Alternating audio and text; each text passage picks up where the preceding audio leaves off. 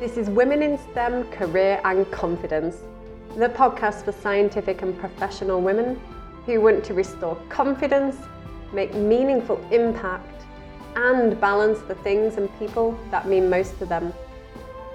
I'm Dr. Hannah Roberts, and I'll be sharing with you insights and inspiration into the mindset and skill set to help you navigate your career and lead powerfully.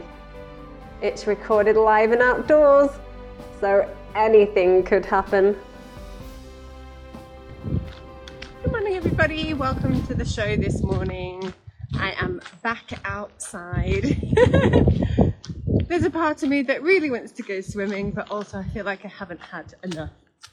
I don't know if it's the rain or something, but I really feel like I need to be outside more. So that's what I'm doing. I've made a switcheroo this morning again. this week's been a sort of a tale of two cities, I would say. On the one hand, I've got loads of work that I am really, really enjoying doing. In fact, everything that's coming in my way is everything that I want to do. And on the other hand, I hear, as I'm starting to speak to people, pockets of stories about things that are happening. And I just wanted to highlight some, not these specific cases, because I hear them quite regularly, I would say. So this isn't about any one particular person, this is about a theme that I see and two lessons to draw within it. So the first one is when people come to me and um, they are in crisis mode, which means that they might actually be having um, suicidal thoughts or intrusive thoughts, shall we say. And there's a part of me that always wants to go in and go, I can help, I can rescue. but I also know that that's not the right thing at that particular moment in time for that person. So if that was happening, I would want to refer to them to somebody who is trained in dealing with somebody in crisis mode. So when it's really acute. Whereas coaching is good after that step, or even um, towards the end of that step, alongside but not in place of that step. And um, that might be something like a trained therapist, a trained counsellor, or even a crisis management team as well. So just to flag that up, um, and coaching really is about that future focus. It's about saying, where is it in the future I want to get to? What are my milestone markers along the way?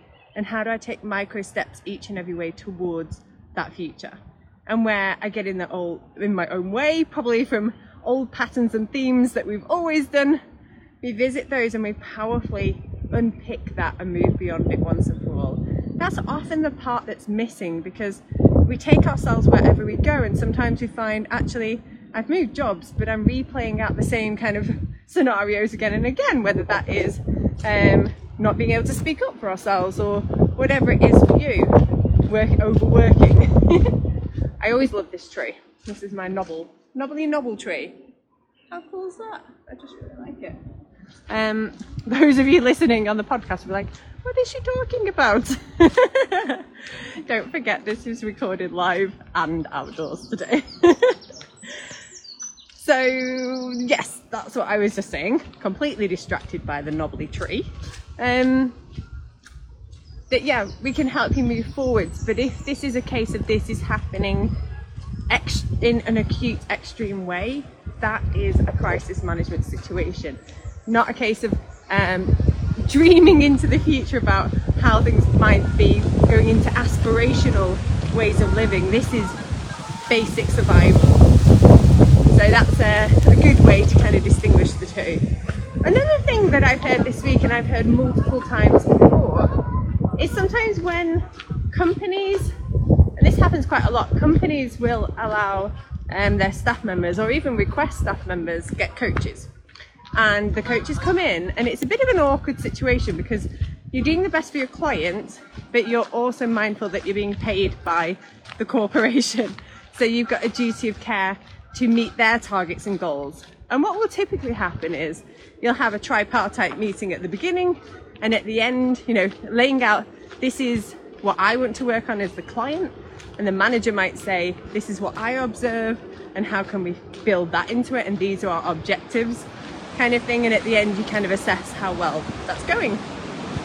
what I've heard this week and what I've heard previously, time and time again, is that coaches will sometimes go behind the client's back, speak to the manager and say, oh, the, the coach isn't really moving forwards or doing what they're supposed to be doing. And when I hear that, that rings like massive red flags for me. Not about the client, but about the coach. It drives me absolutely. I'm having a rant this morning. It drives me absolutely bonkers because the client, so you yourself, holds all of the potential within you. You already have it there.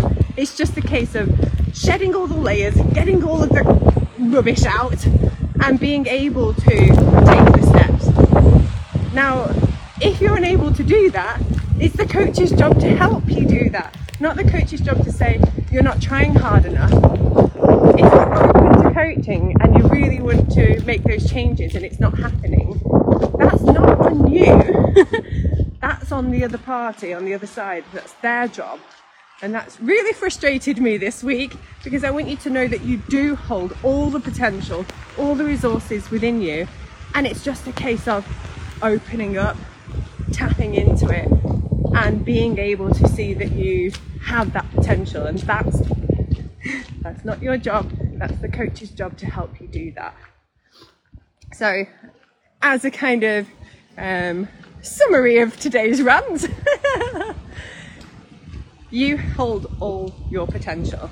Even if you can't see it right now, I always see the potential in you. It's just a case of peeling off the armour, peeling off the layers, letting go of all the beliefs, the emotions, the thoughts that don't serve you. And underneath that is something amazing, remarkable, and can truly make a difference in your corner of the world. Make an impact and just enjoy yourself in the process. Be valued in the process. I just, yeah, I just love coaching. and um, so, rant over. I'll get back to some top tips next week. I hope you all have a good weekend and I'll see you all very soon. Thank you for listening to Women in STEM Career and Confidence. To get further support in your journey, join me in Breakthrough Unleashed on Facebook.